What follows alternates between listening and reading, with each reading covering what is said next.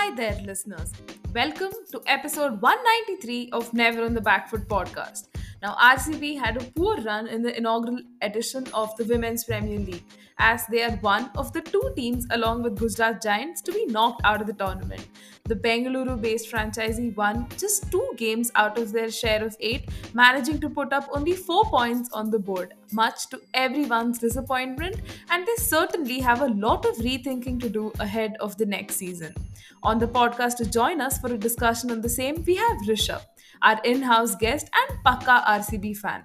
He is an ardent cricket lover and a passionate follower of the game. He has worked as an intern on the sports desk of Times Network, a text commentator at Sportskeeda, a writer and the admin of the RCB fan club Namma Team RCB, besides interning at Deccan Herald. Without further ado, let's hop on to this discussion.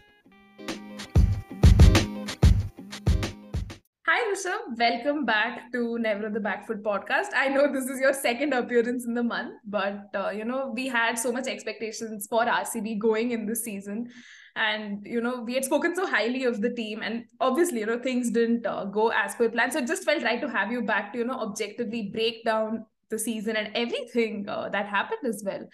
So, just to kickstart our discussion, how disappointed were you with RCB season and how everything played out?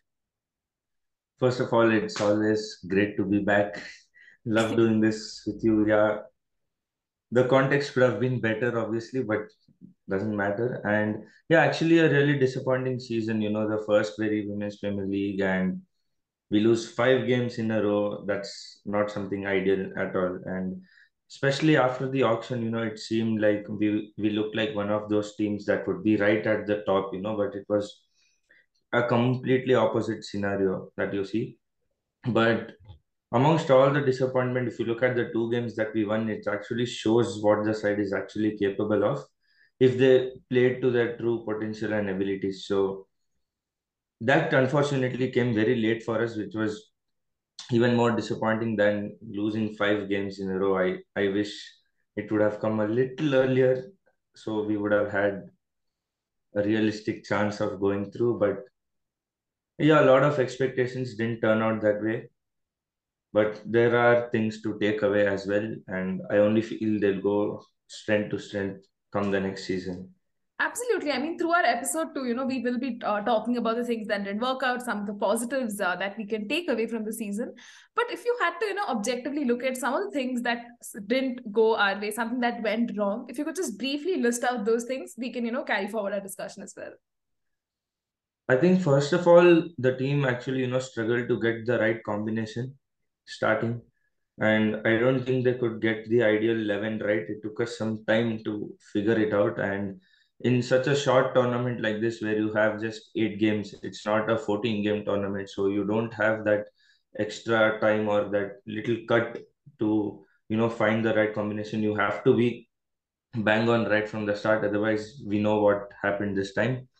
And I think the batting really did not click as a unit. You know, by and large, there were individual performances that were really good, but then that's not good enough to win you a tournament or win you game, take you mm-hmm. forward, right? So one thing, and the openers, I think Mandhana and Sophie Devine is a lethal opening pair, but then they didn't come off well together. Most often than not, they couldn't give us good starts, which you know also put pressure on the rest of the batting unit that way.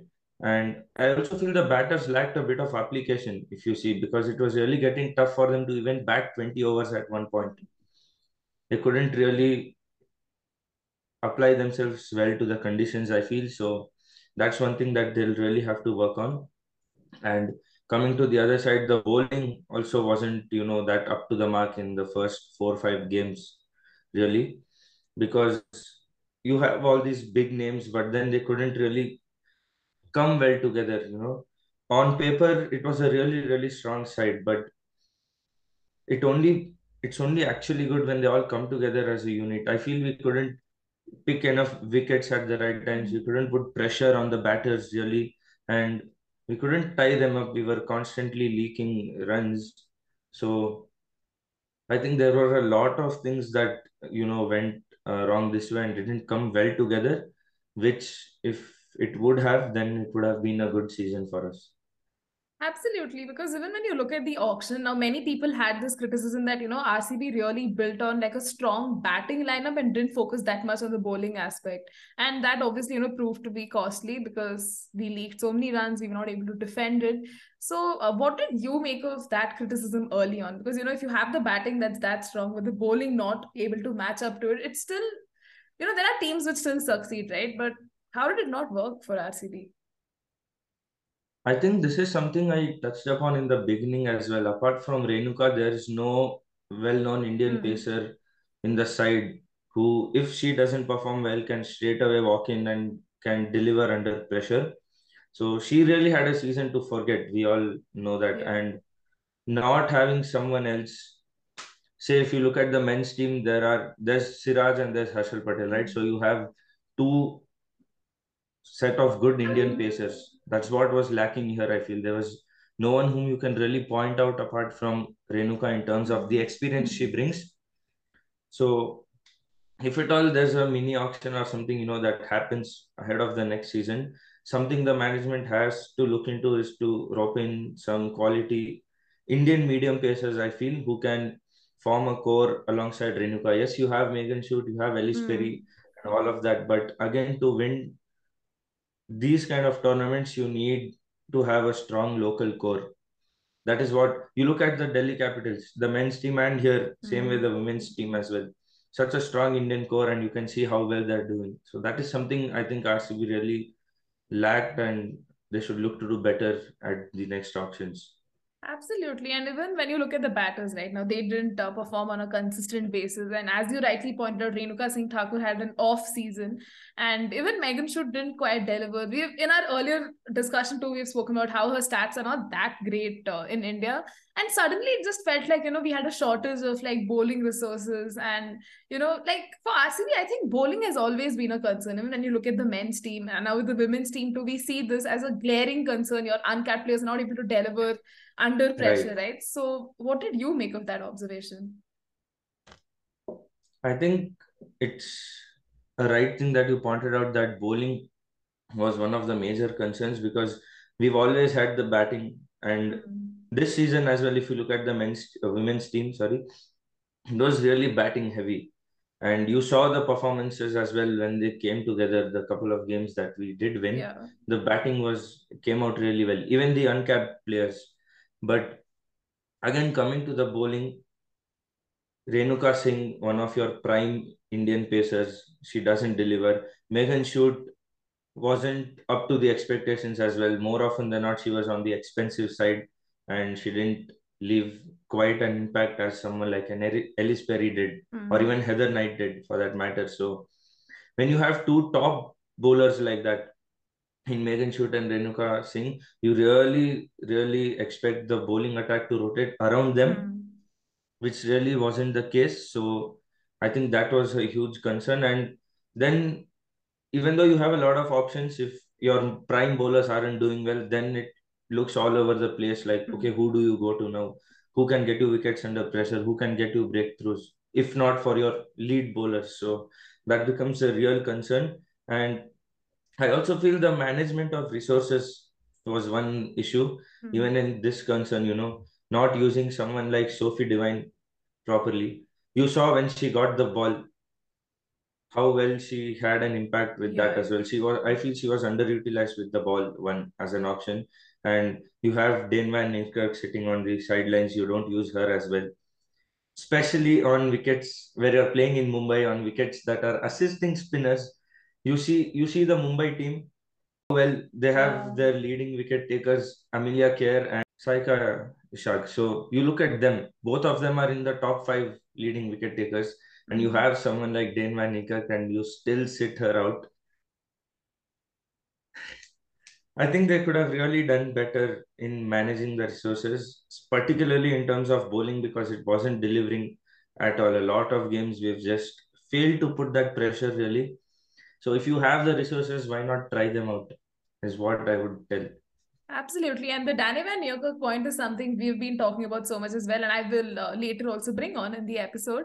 But, you know, because of uh, the lack of performances from expected people like Renuka Singh Thakur and Megan Schutt, now your youngsters like Preeti Bose, Kanika Ahuja, Asha Sobhana, and Shreyanka Patel were good. But I think under massive pressure, when they were finding it tough to, you know, get going, and the times they were introduced in the match was probably like not the most uh, ideal thing. And obviously, these are players you can't blame for RCB's uh, poor showings as Definitely well. So, what are your thoughts, you know, on going ahead? Will the management hopefully retain them and keep them in the scheme of things? I think if you look at the men's team over the last three years, there hasn't been a lot of chopping and changing with the Mm. squad. So, and there's Mike Hesson and Malo and all of them here as well. So, in that, in those terms, I don't think there's going to be massive, massive shuffling. And these guys have done really well. They've done nothing wrong to be put out. They don't deserve to Yeah. be put out. And this is a really interesting point. You know, when your big guns don't perform as per expected, that is actually the time when all of these guys shine and come out. Say Mm. Mandhana, Renuka, and all would have performed how they're expected to, then all of the limelight would have been on them. A lot of these guys' performances wouldn't have been as noticed as they were. So that is one positive if you can really take out. Look at Kanu- Kanika Ahuja for that matter. Fantastic approach and intent. I really loved the intent, the fearless cricket that she played at Mm. all times. She showed that she has it in her to be there at that level. Asha Sobhana as well. The limited opportunities that she got, she really made them count. Shreyanka Patil as well, coming down the order, scoring such crucial runs. Again, fearless cricket and the approach and intent that she's not looking at the name of the bowler, but she's backing her skills Mm. and playing on the merit, which was something really great. And coming and bowling at the back end as well. For a youngster to show such composure under pressure with both the bat and ball, I think these guys, the under uncapped players, the youngsters have put up for the first season under you know playing with such big names and playing against big names as well. It's not easy, and they've really put up uh, noticeable performances, and I think that's a really good sign for us going forward because now you have trust in the entire side. It's not dependent on these big names because you know there are these guys who can deliver and who have delivered. And looking at their performances, it's if they're groomed rightly, they're only going to get better. So I think that's a really huge uh, takeaway, you know, and I don't see any reason why they shouldn't be retained in the side going forward. Absolutely. I mean, in the domestic circuit, they've made uh, the right noises. That's why they were selected. And this exposure has done them a world of good as well. So here's hoping the management, you know, which has the reputation of backing their players, continues to back them for at least another season before, you know, they take a knee jerk reaction of dropping them. And, you know, now when you think of RCB, our first acquisition was Smriti Mandhana, who's like your most expensive uh, sign in the history of the Women's Premier League. Right. And, uh, you know, she did well. With her captaincy, but still there are some questionable things as well. And we she kept her composure. That was, I think, one of the most important things, right? Because you're going to be under fire. You lose your first five games, and there's just so much pressure on you, on you to come back stronger in the remaining three games. And you know, we had to get our calculators out to see how things would work out. But what did you make of you know her captaincy and everything that transpired? I think there was a lot of pressure of expectation on Mandhana even before the tournament started, simply because of the fact that it's RCB and you have such big players in your side, so you're definitely expected to do well. And as much as you deny it, there's always this external pressure that plays on your mind, especially in such a big tournament.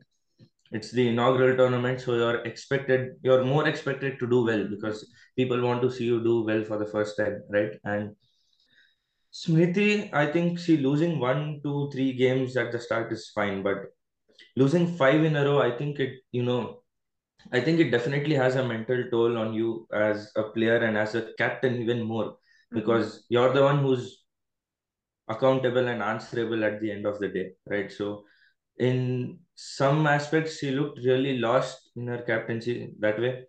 Say with the bowling changes or the batting order. For example, uh, the game where we lost by 11 runs, scoring 190, chasing that game.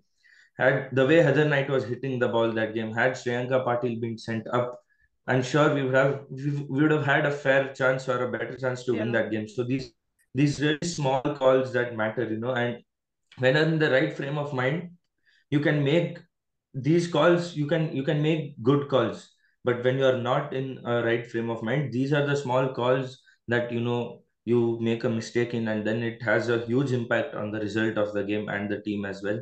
So but even then even after losing five games to come back and win two games how they did and to keep everyone motivated in the side i think the captain has a really big role to play. So as much as we do criticize some of her calls and some of the on-field decisions that she made where there is obviously room for improvement because I think we have to give her a bit of a cut because it's the first time that she's captaining a tournament like this and coming together in just two weeks' time, not knowing each other personally that way, and then to have to gel and take the team along. It's it's not that easy, but to keep the side together after losing five games in a row, it's very easy for you to lose your morale, and Mhm. it could have easily been eight losses in a row because you're totally down. But to show the spirit that that they showed, I think the captain has an important role to play to keep the side together in unity, even under such pressure and when things are not going right. So that way, she she's done well behind the scenes, and we have to give her credit for that as well because she's also human at the end of the day, Yeah. right? So I think she I think there's a lot for her to learn. We have a really good support staff. We have a really good back end team. So she's only going to learn a lot. She's vice captain of the Indian team as well. So there's Mhm. the experience that comes from there as well. So I believe she's going to get better. And as much as the criticism is there and we can't deny it, obviously, but I think there were some some moments where we have to appreciate her as well as far as the being a leader, not a captain, being a leader of a group and you know keeping the side united is concerned that way. Yeah, I mean, she's a young captain, and when you look at the RCB team too, she is uh, surrounded by like a sea of uh, captains, you know, the form of Heather Knight, Ellyse Perry, Danny Van Niekerk. So this point that you're making, you know, that she's surrounded by a lot of these guys who have captained their side as well.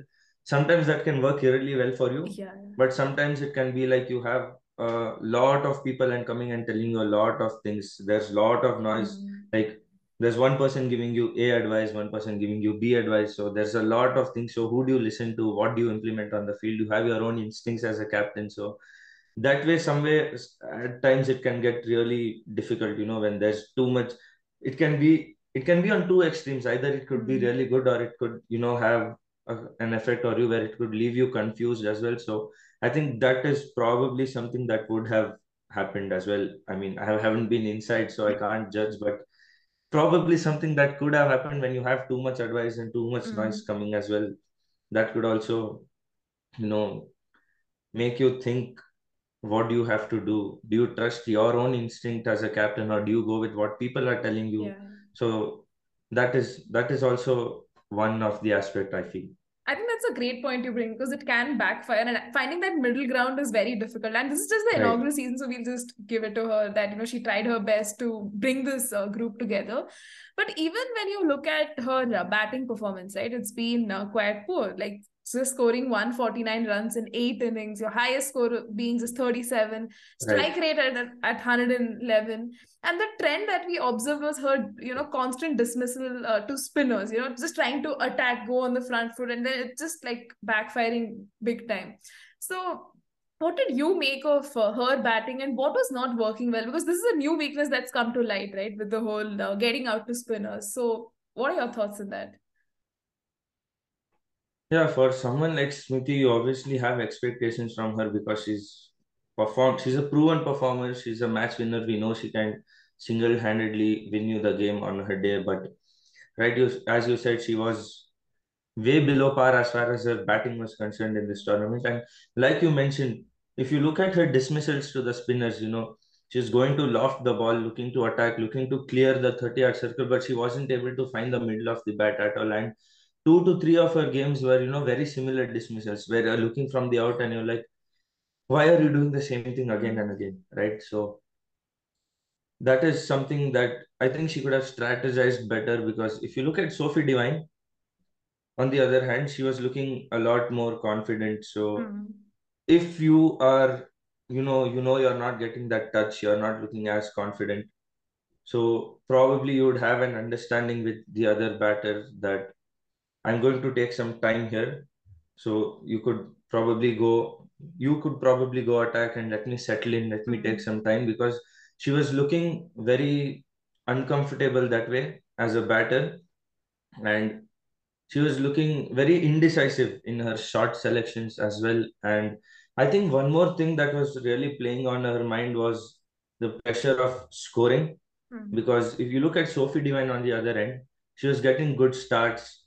She was taking the bowling on. So after one point, it also plays in your mind that I also have a responsibility to, you know, take on the bowling or go after them and try to score and not um, when you've been out there for a long time, Mhm. you've taken up a lot of deliveries. So that pressure also, you know, plays on your mind, I think, because after the top three, four, five, there isn't a lot of batting behind. I Yeah. mean, you have these youngsters who have proven well, but if you really, really want to put the opponent down, you need your top four, five to perform. And when that wasn't happening, I think it's the pressure that came on Mandhana to score because you could see she wasn't batting freely. She wasn't playing her natural game. Yeah. You know, she was, like I told, she was looking very indecisive with her shot selection. And once that fear comes in to you as a batter Mhm. and you don't play your natural game, then it's very difficult for you to get on top of the bowlers and even find the middle of the bat. So I think there was this confidence, self confidence that was lacking within her as a batter, is what I feel, because of the pressure going around and the captaincy having an effect on her batting as well. Because losing five games in a row you have a lot to think as a player, but a lot more to think as a captain as well. Mhm. So I think that is something that she'll have to learn to deal with so that it shouldn't affect her batting as such. She's got to learn to deal with those two aspects separately, you know. So either of them do not affect her batting or her captaincy, so she can come out at her very best then. Yeah, I mean, considering, you know, she's been uh, being groomed as uh, the future uh, captain of India to across formats, I think uh, stints like this with captaincy will help us understand where she stands. So I hope, you know, the next season uh, we get to see something better there. And now, now that you know that you have players like Kanika, Shreyanka, and all of these guys coming down who can perform, I think the next season that should allow her to play with a lot more freedom Mhm. because she doesn't have to take all the burden on herself that if I get out, there's no one to play behind. Because all of these players have shown faith and they've shown their skills that they can come from behind and score runs. So when that burden or that pressure is taken off, I feel she can more she can play her free game and the Mhm. more she plays naturally she plays her natural game the more it will benefit her and the team as well Absolutely. She is too good a player to be quiet for too long. So we will see her uh, come back with that commanding performance in uh, the series ahead, which hopefully oh translates to, uh, you know, better performances in the WPL as well. Now, we've spoken so much about Smriti Mandhana and Renuka Singh Thakur too early on. But uh, when you look at Renuka Singh Thakur's career trajectory, right now in 2022, she played a lot of series abroad, like the England series, the Australia series, and she was brilliant. But for some reason, she's not been able to translate that form to your Indian pitches, right? Uh, especially in the Women's Premier League, we saw she just picked up one wicket and, you know, she was leaking runs at 9.54. And obviously, her like poor performance meant that, you know, the pressure was falling on the other inexperienced bowlers as well. So, do you have any like recommendations on how she can, you know, fine tune her skills to suit the Indian conditions where she literally needs to perform the most?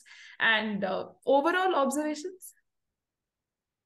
yeah as you rightly mentioned uh, if you look at her performances before the commonwealth games the sri lanka tour Yeah. she was the leading wicket taker for india i think over there and then the commonwealth games as well so in overseas conditions she did she was doing really well where there was you know support for the pacers early on there was something of the pitch that you Mm. can work on as a pacer but coming down to indian conditions she really disappointed and she wasn't she wasn't able to replicate those performances like you said and with her being the senior pacer in the side and not brings me back to my point of not Mm. having a well-known Indian pacer or medium pacer who can support you alongside. Even though there is Megan Schutt, there's Ellyse Perry and all of them, but again comes down to the Indian core. So not having someone alongside you like that can really you know put that extra burden on you. Yeah. And she comes with that reputation of picking up wickets. She's a genuine wicket taker. So when that doesn't happen, when you don't live up to the expectations, you sometimes yourself tend to really sulk in under that pressure and she was also leaking a lot of runs. She wasn't able to, you know, contain the batters at all. So I think she's really got to work on the areas that she was, you know, bowling on. A lot of loose deliveries, a lot of full tosses, if you look at, shows that she wasn't probably confident enough. And she was also a lot of in and out of the team after Yeah. the first few games because of her inconsistent performance. So when you know that you are the senior player in the side, you're a big name in the side and then you go in and out like this. It really plays with your confidence mentally that way. Because you know you have to deliver and the team has faith on you and they're backing you but then when you're suddenly put out because there's so much competition there are people sitting outside there's the pressure that you have to perform. I think she's she's someone who you know who can genuinely really genuinely bowl those yorkers that come in and Mm. she's got to work on her game. Like what are the things she can do when the ball isn't swinging where there's no swing or there's no movement? Then what are the things that you can do as a bowler? You she's got to develop she has she has decent pace. She has a good action smooth action as well. So she's got to develop a stock of these deliveries you know like say on indian conditions you go for a bouncer you go for a slower bouncer you go for the back of the hand delivery the slower ball the yorker. Especially in this kind of format you need to have variations. If the ball isn't swinging if there's no Mm. movement if you aren't getting support what do you do then? You can't become very predictable or very mediocre in that sense Mm. as a fast bowler right? So you need to have these variations in your armory. This is something that she's got to work on and she's got to develop in terms of adapting to different conditions and carrying out similar performances across various conditions. So I think she's just started her career. She has a long Yeah. way to go. She obviously has the potential. She's she's proved it as well. So I think she's definitely going to work on this aspect and come back stronger in the next season. Absolutely. And, you know, we've spoken so much about Smriti Mandhana and, uh, you know, Renuka Singh Thakur. We could literally make a podcast episode just on that. But, uh, you know, another India international who we had so much expectations was Richa Ghosh, right? Now, she was decent, I think, behind the stumps, you know, as the wicket keeper. But she had a lot riding on her, you know, to come in and score those quick runs. But I think it was still a very dismal season. And you look at a player of her caliber, we just had so many uh, expectations too, right? So, what are your thoughts on her season? And, uh, you know, like overall, were you convinced with the kind of performances she delivered? Again, there's you know this uh, pressure of performing when you come in with a certain reputation into Yeah. this kind of a tournament. Uh, going just a little behind her performances in the World Cup. So now she's coming with that reputation of being a finisher, of being someone who can come down and score quick runs under pressure, you know. So I think the one problem that happened with Richa over here was the constant shuffling of her batting order. Mm. I think there wasn't enough role clarity in that sense that was probably given to her because she didn't have a fixed number that she would come out to bat on. I get it that according to the situation, you might have to tune it up and down a bit. Mm. That's a different thing.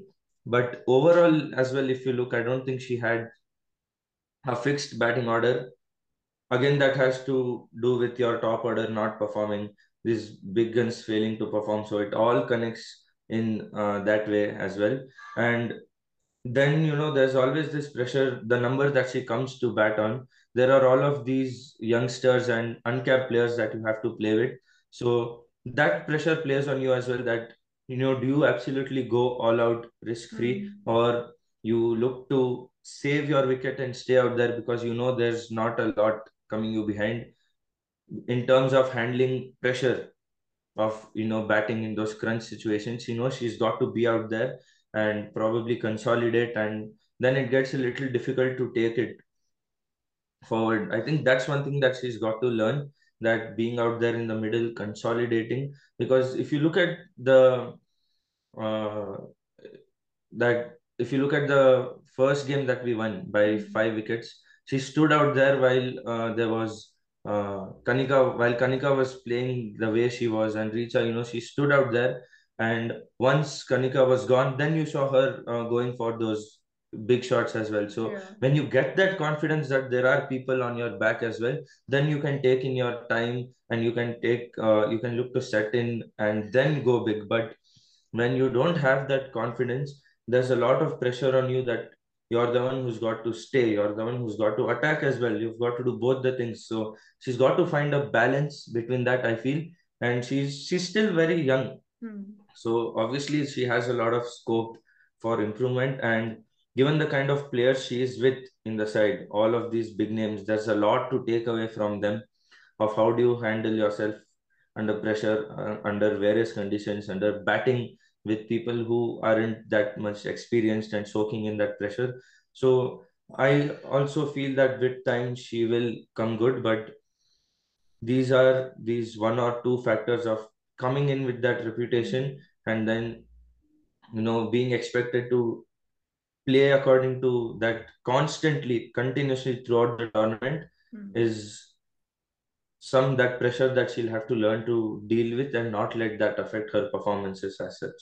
Absolutely, because she's again a young player, so obviously, you know, we're going to be looking at a long career for her.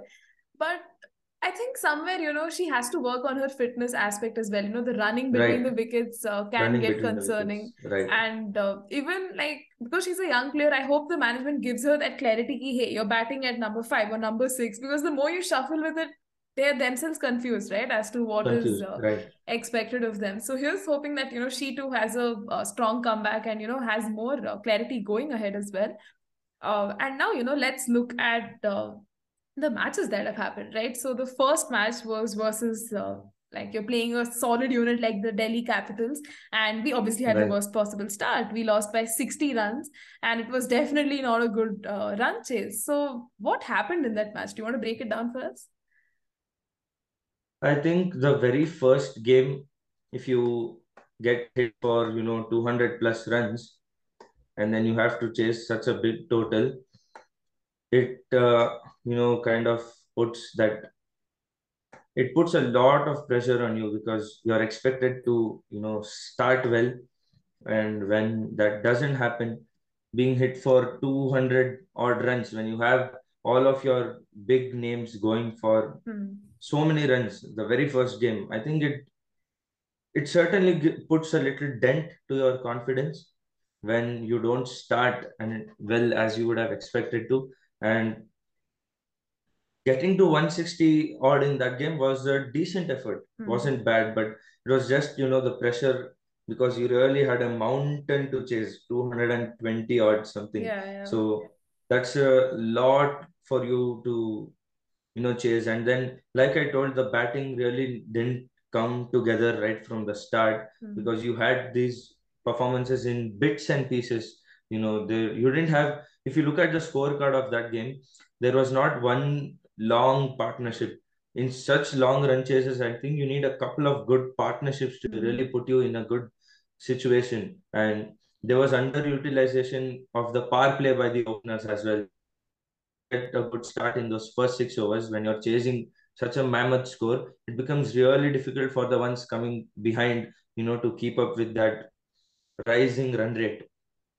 And so I think those were the few things that didn't go right right from the start, getting partnerships as a batting unit and, you know, not being able to contain the side as a bowling unit as well. It went absolutely haywire the very first Hmm. game in both aspects. That's why you can see the margin. 60 runs is a massive margin in a T20 game. And to to have that kind of a defeat in your very first game, it it really puts a dent on your confidence. And more often than not, it's difficult to come out of such uh, situations in a short tournament like this where you don't have a lot of games, so you don't have a lot a lot of cut that way that you can afford to lose a few games, but you still have enough games to come back. Wasn't the case over here. So that's the pressure that's playing on you right from the start. And in such a scenario, if you don't start well, then things really tend to go south. And that's what we saw with the team as well. Yeah, I mean, you know, besides it affecting the morale of the players, it certainly did affect even uh, the net run rate, right? We saw how uh, that also uh, took a massive beating. And in the second match Right. too, chalo man lete na, we don't we didn't have that good of a run chase. But batting first, we had that opportunity, uh, you know, in the second match, and we made a modest 155. And we saw how Mumbai, you know, chased it without uh, a lot of hiccups. So, what were your thoughts on uh, that outing? Again, one point that I'll come back to with the batting is your opening.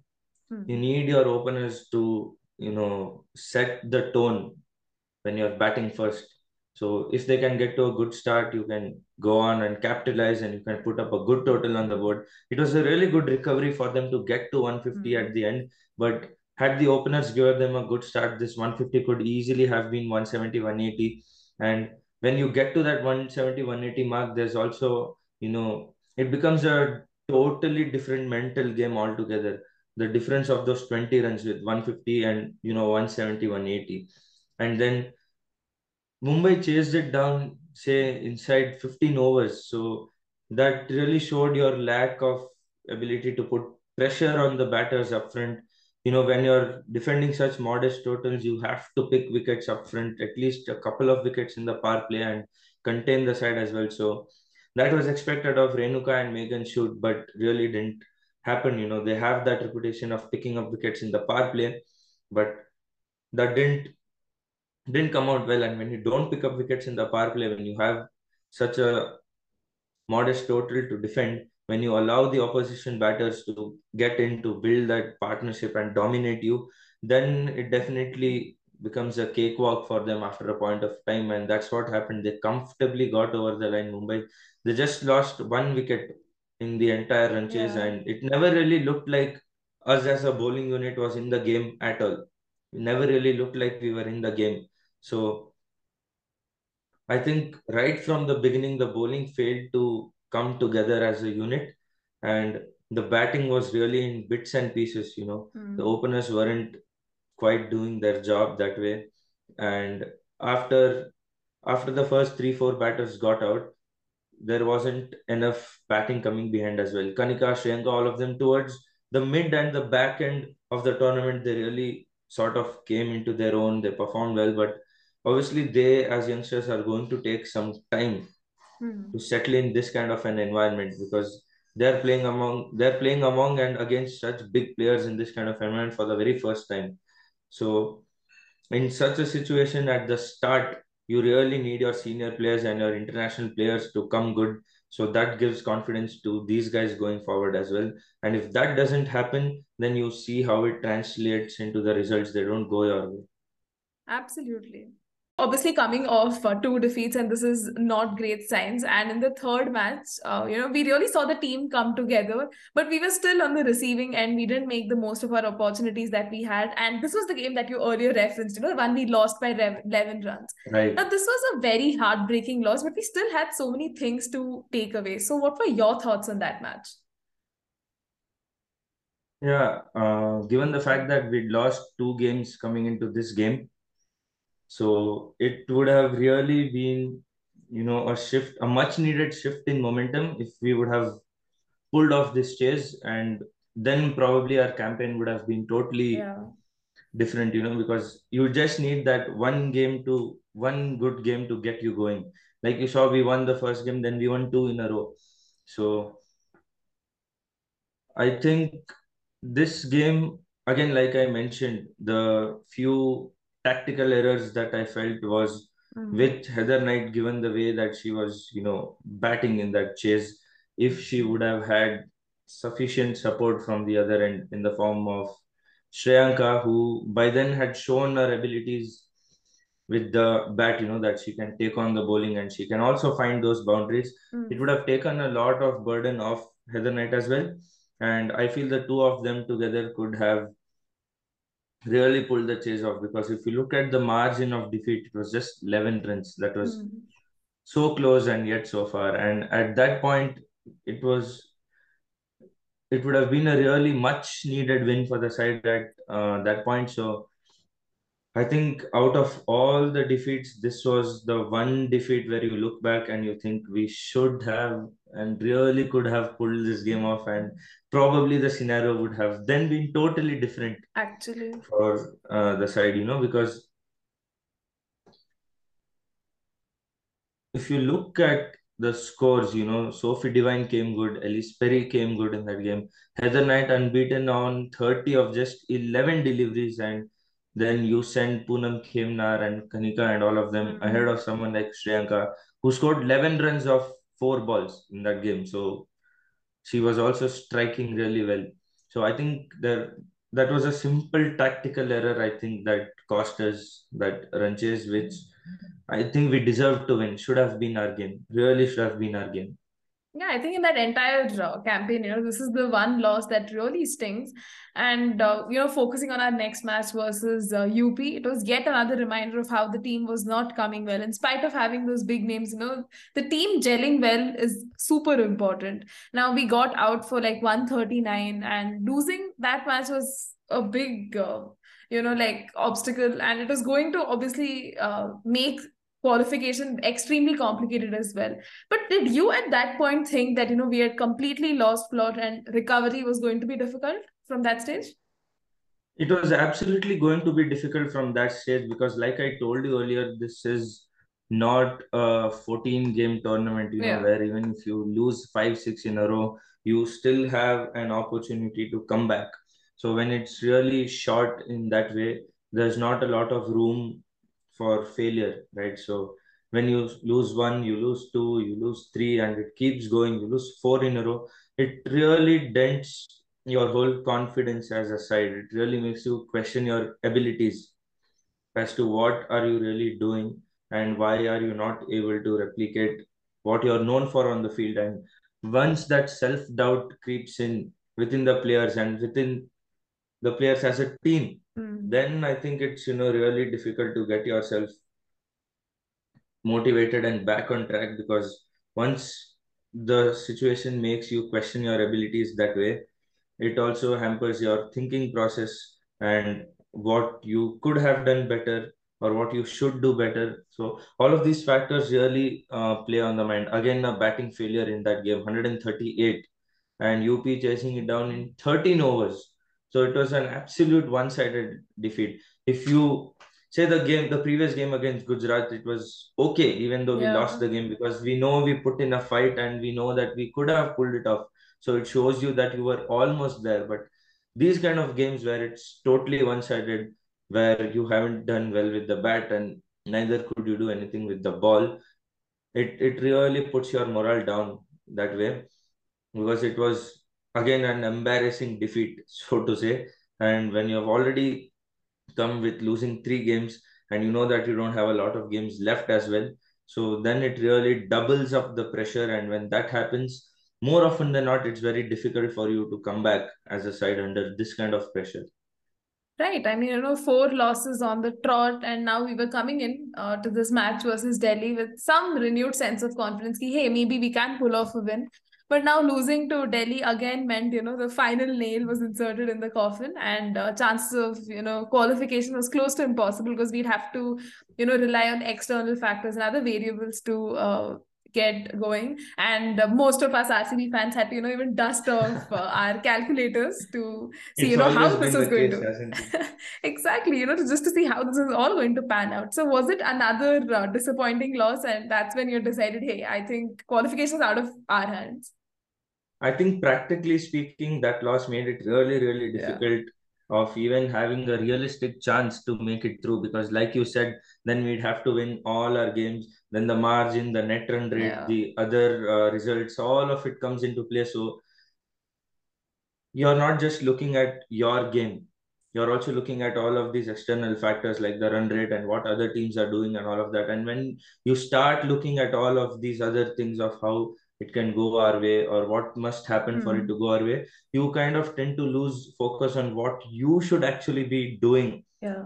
so that you don't have to depend on others because it does play an impact. Then you're thinking about qualification, you're thinking about different scenarios, about all of these variables, the run rate and the results and all of that. So there's too much that you're really thinking and you tend to lose focus of what you should be doing. But then if you look at that game again, average batting performance, 150 is what we scored. Again, could have Mm. really been one. Had it really been even 165, 160, 170, I think we'd have pulled off that game. Would have made it's about these little margins again. You know, the fact that we bought it down to the very final over against such a strong Delhi batting lineup. Mm. I think that was the first time in all these six games that we could sit back and say, like, hey, this was actually a really improved bowling performance. And that gave us some hope, you know, that they do have the potential. If you could drag the game to the 20th over against this famed Delhi batting lineup, then it shows that you do have the potential, but you weren't just able to get it right together. So I think it was another game that we probably should have won. This and the Gujarat game, these two really close games. Had we won these two out of the first five, and then we had Mm. two wins or three wins in the back three, four games, then I think we really could have qualified. But then again, it comes down to if, but, and could have, should have, and all of that. So ideally, it shouldn't be coming down Mm. to all of that. And I think these are those things that the team will look to in the seasons to come. Absolutely. So now, pretty much at this point, five losses. Uh, we had all, you know, thrown the towels and we had decided there's no way that this is going to work out. But still, uh, RCB sparked some, uh, you know, hopes and some revival with that first win. And that, although did it, it did come in the second uh, phase of the tournament versus UP, it was a dominant win and so much to be uh, proud of, you know. So did this spark, you know, hopes of a comeback, possible uh, qualification, and us, you know, looking at the NRR with more intent? I think it definitely did. If you look at this win against UP Warriors, it was a really good collective effort because first to restrict them to 135, that was a major leap that we took as a bowling unit, where Mm. we're constantly giving away 200 runs and we're not able to put pressure at all. We aren't able to pick wickets and all of that. With all and five defeats and with so much going around, if you are able to restrict a side to 135, I think that was a massive, massive turnaround. And I believe we always had the batting to get over the line.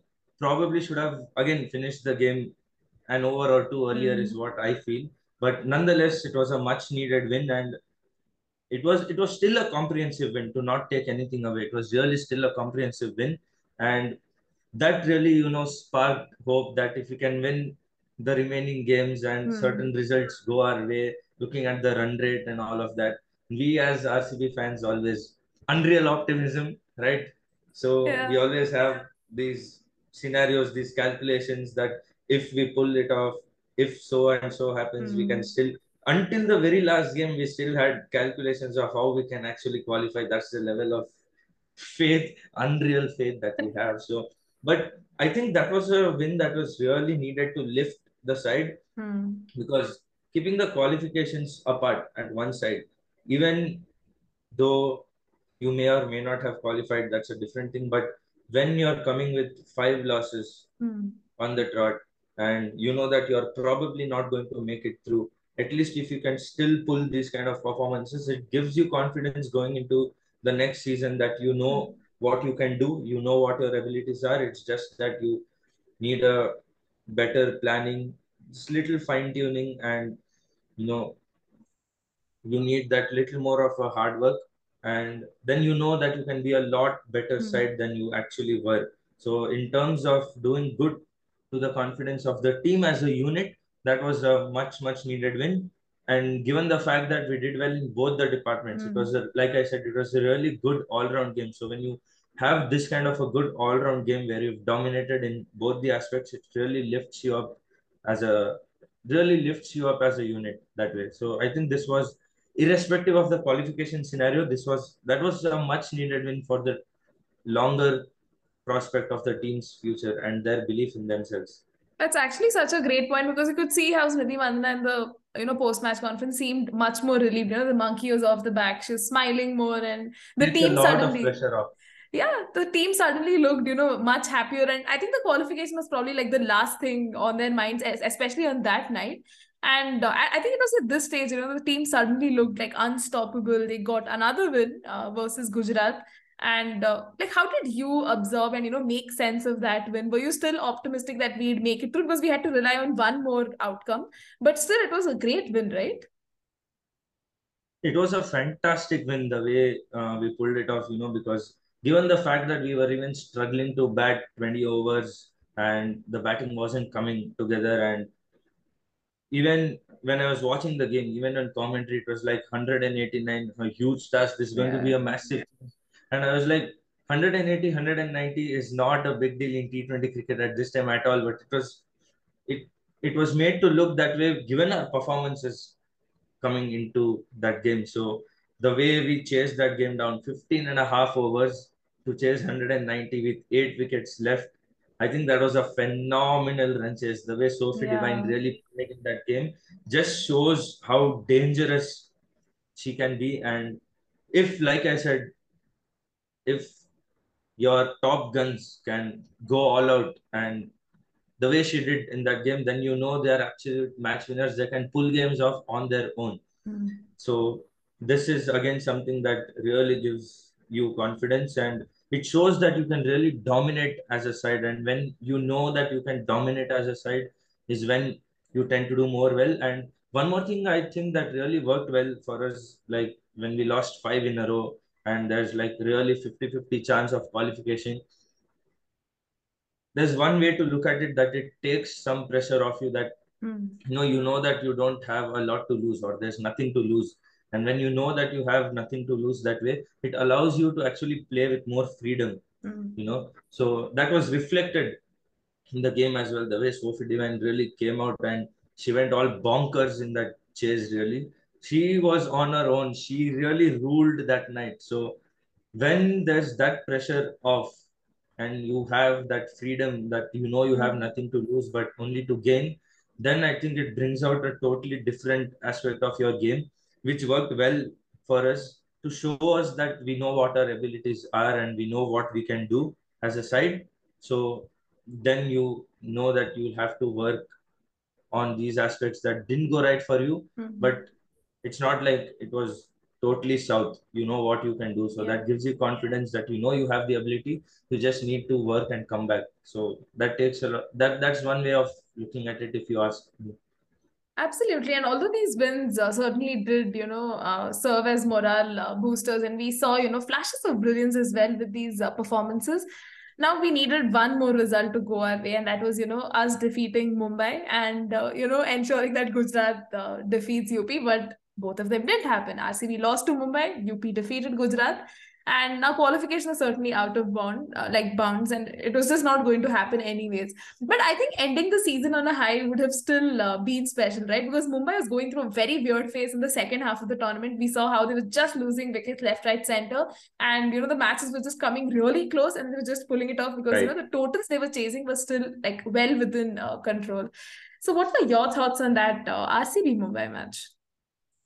i think it's definitely important for you to you know end the tournament on a high and particularly given a team like mumbai who Mm. are absolutely dominating they're right on top of the table they're playing top cricket and if you Mm. can beat that kind of a side it really gives you all the more extra confidence that you know we have it in us to beat a top side and we are right among the top teams out there then that would have been a big morale booster and it shows you that you can also defeat the bigger teams Mm. in the tournament and if it would have been three wins in a row it gives you confidence that you know if you can lose five you know that you can also win five in a row so when Mhm. you have that confidence you still have that it's all about having that confidence really you know then you still have faith in yourself and it's always good to end on a high because when you look back then you you can look back you look back at the most recent results you'd Mm. look back oh three wins in a row then you wouldn't look at the five you wouldn't look much at the five losses you would look at okay we won three in a row so we have it in us to you know make a habit and once you get on a winning run if you're on a losing run once you get on a winning run you can also keep the winning run going Mm. that way so that would have been a really nice thing to end the tournament on a high for the team, for the players, and for us fans as well. Unfortunately, that uh, didn't happen, but it's, I mean, there's a lot to take away, a lot of positives. Like I spoke earlier to take away as well. There is the fair share of criticism as well, but then there are a lot of things to take back, and this could have been one thing to take back if you would have, you know, ended it on a high that way. Absolutely. There are still some uh, positives that we will uh, look on later on in the episode too. But uh, I think one of the baffling decisions that we both can agree on was how Dane Van Niekerk did not get any game time, right? Now, this is a decision that I think even I have not been able to come to terms with as yet, and I'm pretty sure you haven't too, and a lot of RCB fans haven't.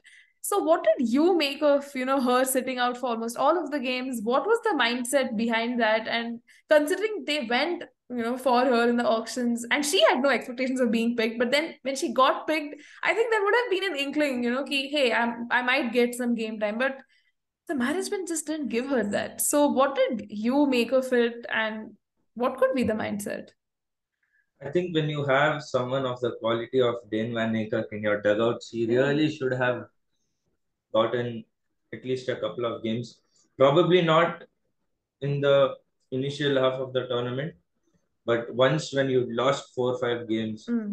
and you know there's probably not a practical chance of you making through, then I think, and it's not like you were taking an absolute uh, risk or something with Mm. trying her out because she's a proven performer, proven performer at the international level, right? And then if you look at the conditions as well, like I already spoke to you about, you look at the top two wicket takers for Mumbai, both of them are spinners.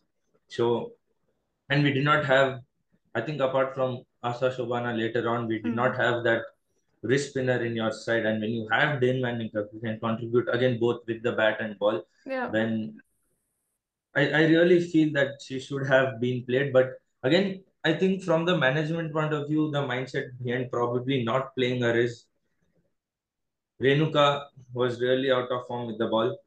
So then if you're looking to drop, say, a Megan Schutt, Hmm. you're and you're bringing in a spinner, then your fast bowling attack looks really incomplete and lackluster then Mm. because Renuka wasn't doing well. If Renuka was doing well, they could have probably looked to drop Schutt and bring in a spinner in her place. But I think that aspect of combination was something that really played out in her not making it to the 11 and sitting out because again you couldn't drop Sophie Devine, you couldn't drop Ellyse Perry and Yeah. Heather Knight because all three of them were doing well and pretty consistently well. So I think it's also sometimes you get spoiled for choice. Hmm. That has been the case with the men's team as well. You have a good overseas uh, core with you, but then you're spoiled for choice as to whom you play or whom you don't play. And when things don't go, particularly don't go your way, it becomes all the more difficult. But I think that was one place where they could have been a lot bolder in uh, decision making because she's someone who has all the experience that you need. So I don't think it would have been a risk of bringing her in and keeping her out, out just because you were worried whether she would fit into the combination right or not. Anyways, things weren't going right for you, so why not Yeah. play her out for a game or two probably? And she was someone who, you know, being dropped from the T20 World Cup squad, Hmm. she would be coming in with a lot of things in, going on within Yeah. herself. And I really feel she would have had that zest to perform, you know, to make a statement that I still have it in myself and dropping me wasn't a fair call. So when a player is coming in from that kind of situation, they have a lot of things to prove. They want to make a statement for themselves, is probably when it can bring out the best within you. So that way I feel she was really, really underutilized. Really underutilized of not being given even a single game. You know, considering Megan Schutt had such an off season this time around, like probably you could have brought her in like the second half, you know, given her the couple Right. of games. It deepens your uh, batting, gives you that extra bowling option. This is one decision I think, you know, it will never make sense. But I hope, you know, going ahead, they do retain her and, you know, give her game time or just release her. Let her play for any other franchise, you know, because such a good uh, player, so much caliber, you know, Yeah. just sitting it you're out, bombing the benches. Yeah. exactly, if you aren't making her play, let her go and play for some other franchise because it's really a waste of her talent and it's not fair to her that way. Right. And when you look at the canvas of your overseas players too, right? You have Sophie Devine, Heather Knight, and Ellyse Perry. Now, these are proven match winners. They delivered when the team uh, most needed them to as well through the season. Now, these were our best overseas uh, picks, and I think you will also agree. But then Erin Burns and Megan Schutt, like Erin Burns just got one game, so it's too, uh, it's very small a sample size to, you know, make sense of her performance. But Megan Schutt was coming in and out.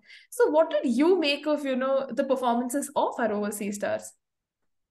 I think Sophie Devine, Heather Knight, and Ellyse Perry were literally the core yeah. that was carrying us throughout the tournament. If we even have these couple of wins, large credit goes to three of mm. these guys, to be very fair.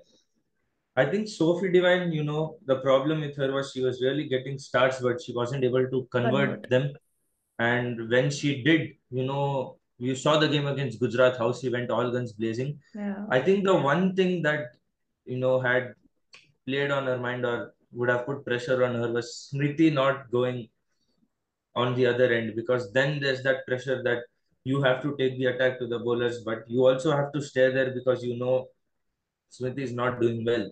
If Smriti was probably doing well and she was playing her natural game as well, it would have taken a lot of pressure off Sophie Devine and those starts that she was getting would have been converted into you know bigger scores because she would have had that freedom to take some time for herself. If you look at sophie's dismissals a lot of her dismissals were her going for the big shots mm-hmm. and getting out because there was always the scoreboard pressure because there wasn't enough coming from the other end. But despite that you can't discount the fact that she's our leading run scorer.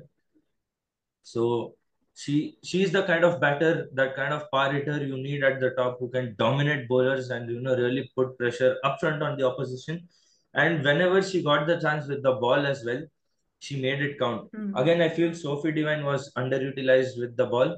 That could have been something that uh, you know could have been worked out better. And Heather Knight as well. Heather Knight, uh, uh, the just her ability to come out under pressure and score. Mm-hmm that game where uh, uh, she scored, you know, just 30 odd runs of 11 deliveries. The 190 wala chase where yeah, yeah. we really should have, uh, you know, won that game. So it shows you what she can do. It's just that if she'd have had enough support, she could have come out a lot better as well. And she was someone who contributed with the ball as well. All three of these guys, like I had spoken in the show after the auction as well, that these are the three guys who can, you know, really perform with the ball and with the bat, and they pretty much did to a large extent. I think Ellyse Perry was the most consistent performer for us with both the bat and ball. She scored runs in crucial situations, really, when you know you've lost wickets up, up front. There's that pressure on you to score in the middle because if you look at RCB's batting, the middle phase was one where they really struggled. They were hmm. scoring runs at the back end, and when the openers got going, when Sophie got going, they were scoring runs in the power play as well. But it was the middle phase where they really struggled to score. And in that phase, Ellyse Perry was one standout player who, you know, really performed consistently well with the bat. And again, she delivered with the ball as well. I think she's she did she did fairly well with the new ball and in between as well. And Ellyse Perry is someone in the last few years who's not been bowling total mm-hmm. four overs for Australia in the international circuit in T20 if you look at it. But then more often than not, she delivered three, four, three, four overs over here. So there was that pressure on her as well coming back from injury. But I think she dealt with it really well to put out the performances that she did.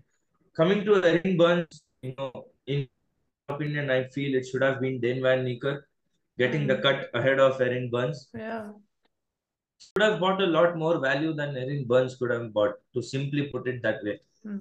And uh, Megan Schutt was someone who came in with a lot of expectations as well. She was supposed to be our lead foreign pacer because I told you Ellyse Perry wasn't bowling her full quota of overs for Australia, but then there was pressure and she was expected to more often than not bowl her full quota of overs here.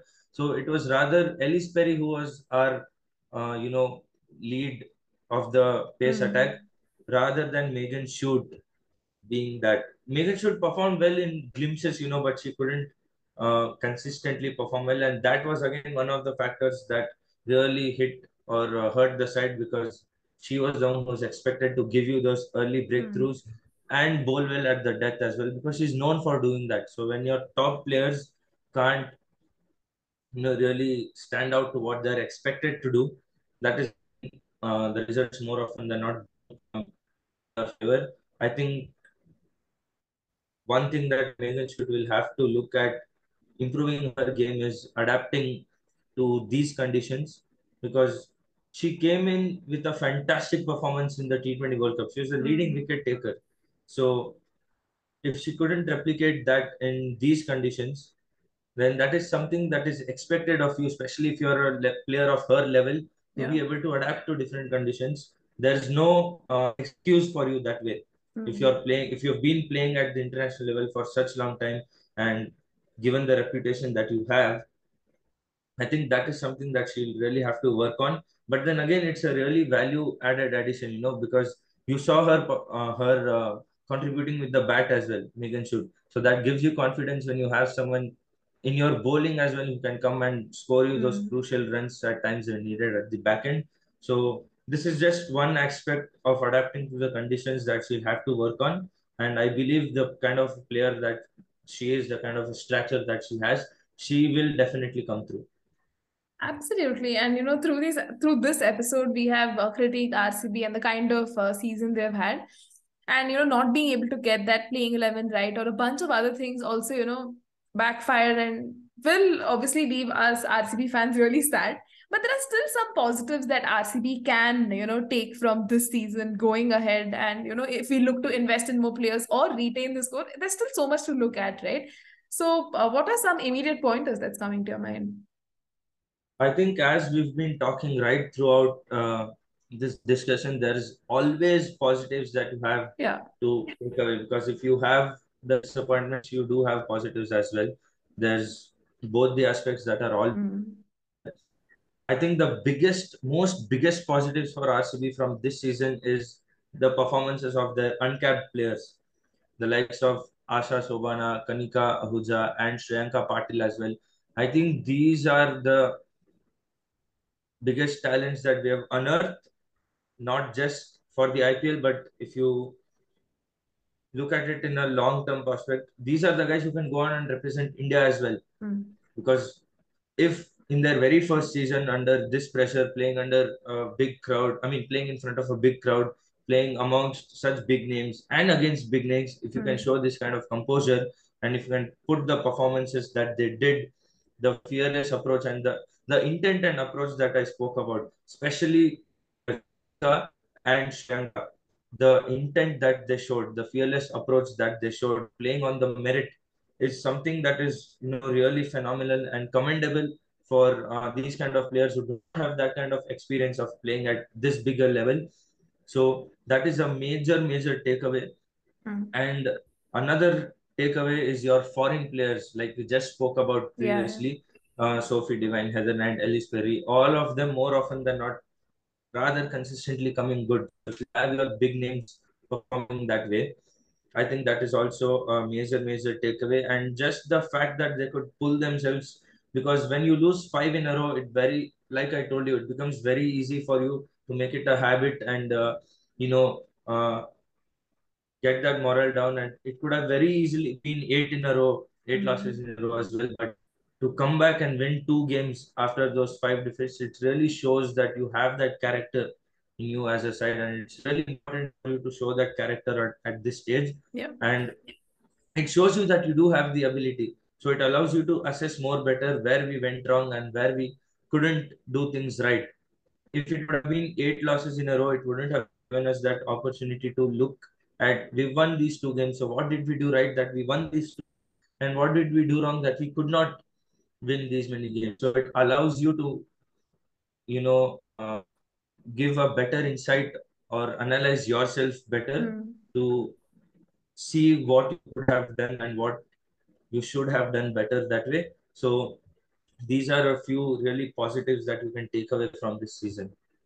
Right. I mean, you know, looking at things in retrospect uh, does bring in mixed feelings. It gives you the chance to, you know, look back at stuff that uh, didn't work your way, but also gives you the chance to look at things that did work. And hopefully, you know, the RCB management can look at these positives and work with it uh, going ahead. So we can probably see better performances in our uh, future seasons as well. And, you know, this is, I think, the one answer where we were like very positive and we could see some energy and optimism uh, coming through. So I hope, you know, that really uh, stands the test of time and we see a better showing in the next season. And uh, now we come to our very exciting uh, rapid fire round. So are you ready? Totally. okay, so what do you think was our uh, best performance as a team? Like a particular match that's coming to mind? I think for me, the best performance has to be the game against UP, the first win. And uh, the reason I already told you because yeah. it was a game where we did well with both the bat and the ball. The Gujarat game was a fantastic win, no doubt. But if you look at this game, coming back on the back of five defeats, and then you mm-hmm. do well with both the bat and the ball to first restrict them and then comfortably, rather comfortably chase it down. It was yeah. a good all-round comprehensive win. So that for me has to be the best performance, all-round performance of the team. Absolutely. And uh, according to you, the best knock has to be Sophie Devine's blistering 99, unbelievable knock of just 36, 36 deliveries. Mm. Because I'll tell you what made that knock really special. We know the ability that Sophie Devine has. We know she can go big and she can score yeah. the way she did. But uh, coming under that pressure where we still had a little hope of qualification. So keeping that uh, run rate in mind where you have to chase it down in 15 overs, she looked like a woman on a mission on that night. Absolutely. She really killed it. She showed what it is to dominate bowlers, What mm. is it it is like to be on your absolute best. And even if you look at her dismissal, she could have easily tapped it away for a single. She could have go first hundred of WPL. Mm could have gone for the record, but she was still looking to hit the ball and you know go for the big shot. So that shows the kind of character she has as a player. That when you know you're hitting the ball well, when you know you're you try to keep that going. So that benefit shows how selfless that knock was. With all the limelight that it had, it shows you the kind of mindset that she had. So that is something that's really heartwarming. And that was phenomenal knock in all these terms. Absolutely. And uh, what was the one uh, bowling performance that really stood out for you? I think it was Ellyse Perry's 3 for 16 that really stood out for me. I guess she picked up a couple of wickets in a single over, mm. and that really shows the ability that she has to, you know, uh, Ellyse Perry is a genuine wicket taker like I just told you, she wasn't bowling her complete quota of overs for Australia and uh, coming back from injury. Particularly, you being a fast bowler, it's never easy coming back from injury yeah. because you have to put in those hard yeah. You need to make sure your actions right. You need to get your rhythm right. You need to get your line and lengths right. So there's a lot of things that you have to work on as a fast bowler. So for her to put up that kind of a performance, I think it was really really great to watch. And uh, me myself, uh, of whatever little cricket that I've played fast bowler, it was really heartwarming for me to watch that performance from her. So personally, that was the best bowling performance, if you ask me. Absolutely. And who do you think was like the best overseas player and best uncapped player? I know this is tricky because we have like a bunch of players, but your picks? Uh, the top, I think the best uncapped player for me, there's a tussle between Kanika and Shreyanka. I cannot like literally choose between both of them because both of them showed that approach and intent of playing under pressure and difficult situations. You know, Shreyanka coming down and scoring those mm. crucial runs, showing that she can get going right from the start, and then bowling those crucial overs as well, and showing that she has a ability to pick wickets. And Kanika again scoring those crucial runs under pressure playing the bowlers on the merit, you know, taking them on with someone like Richa Ghosh being there, a senior player, it was still her who was, you know, dominating the bowlers in that uh in that one match winning innings that she played really. So that just shows their composure and the skill set that they have. So these two have to be the two picks for the best uncapped players for me. Fair enough. And uh, that does conclude our uh, rapid fire round. And before we draw curtains, you know, on our episode, do you have like, you know, words of motivation for our girls or even a message, you know, for all the fans who've been trolling RCB left, right, center, which kind of seems un- like uncalled for, right? So how do you look at it? I think it's really proud for us, first of all, as RCB fans, to have a women's team because uh, not a lot of these uh, big franchises even have teams to start off with. Hmm. So it's really good given the fact that we have a women's team and we have such uh, good players in our ranks, not just the international or the foreign players, but also the domestic players.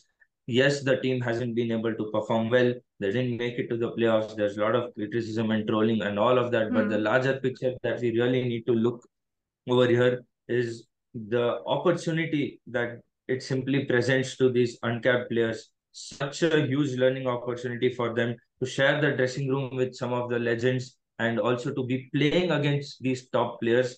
That's Hmm. a really positive aspect, not just for RCB going ahead, but also for in for the Indian women's team, if you look at it. And like I've been telling you throughout this episode, even though we couldn't, we found it difficult to, you know, pull our performances together as a unit. Hmm. The two wins and the way we came back after five losses in a row really shows that we have that character and we have that ability to come good as a unit. So I think it's only going to be a matter of time that they, you know, work on their skills and work on their strategies and come back stronger in the next season.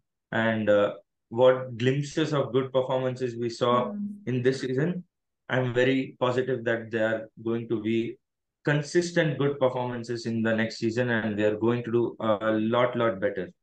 Absolutely. And, you know, uh, as RCB fans, we are eternal optimists. So we would expect nothing uh, short, you know, from our girls. And even the men's team, we- we have an upcoming IPL, which is uh, going to be quite exciting. But yeah, I mean, this season did uh, present its set of challenges. And I'm sure, you know, the girls would want to uh, learn the most from it and come back uh, stronger. And uh, on that note, I'd like to draw curtains on this very lengthy yet insightful uh, discussion. Thank you so much, Rishab, you know, for once again joining me on the podcast, your second appearance just in this month, and, you know, for sharing some really remarkable insights. Like every time you talk, you articulate so well, you come in with such brilliant uh, ideas, and the way you look at it and your perspectives are just simply fascinating. And here's hoping, you know, I can have you back on the podcast. You're and you're, you're always welcome on the podcast as our uh, in-house guest and uh, until next time stay safe and take care It's a real uh, pleasure to be back here, and it always feels really good to have these discussions with you. Uh, just the fact that how you structure the conversation as well allows me to, you know, put in my perspective. So that's something that you should be getting credit for as well, in my honest opinion. It just makes it all the more nice and interesting for you to come out and talk, you know. So that's something I really enjoy and look forward to. And hopefully I'll be back soon again because I really love being here. It's one space that I love being and where I can put out my perspectives. Gives me that platform. So nothing it, it it's really uh you know really nice to have that platform and to have a host like you. It's it's an absolute honor and I definitely look forward to coming back more often. And yeah, it's been it's been another good episode. absolutely cheers rishab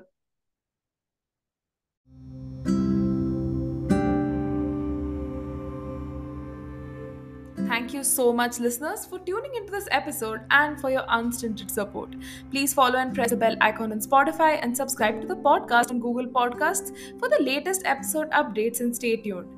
Do check out at the rate Never on the Back Foot on Instagram and at the rate Never on the Back one on Twitter for the latest facts, terminology, retweets, fresh tweets, and a lot more that's coming up this cricket season just for you. The podcast is also available on Apple Podcasts, Google Podcasts, Spotify, Anchor, Overcast, and a lot of other platforms. So please do spread the word. Until next time, stay safe and take care, listeners. Bye for now.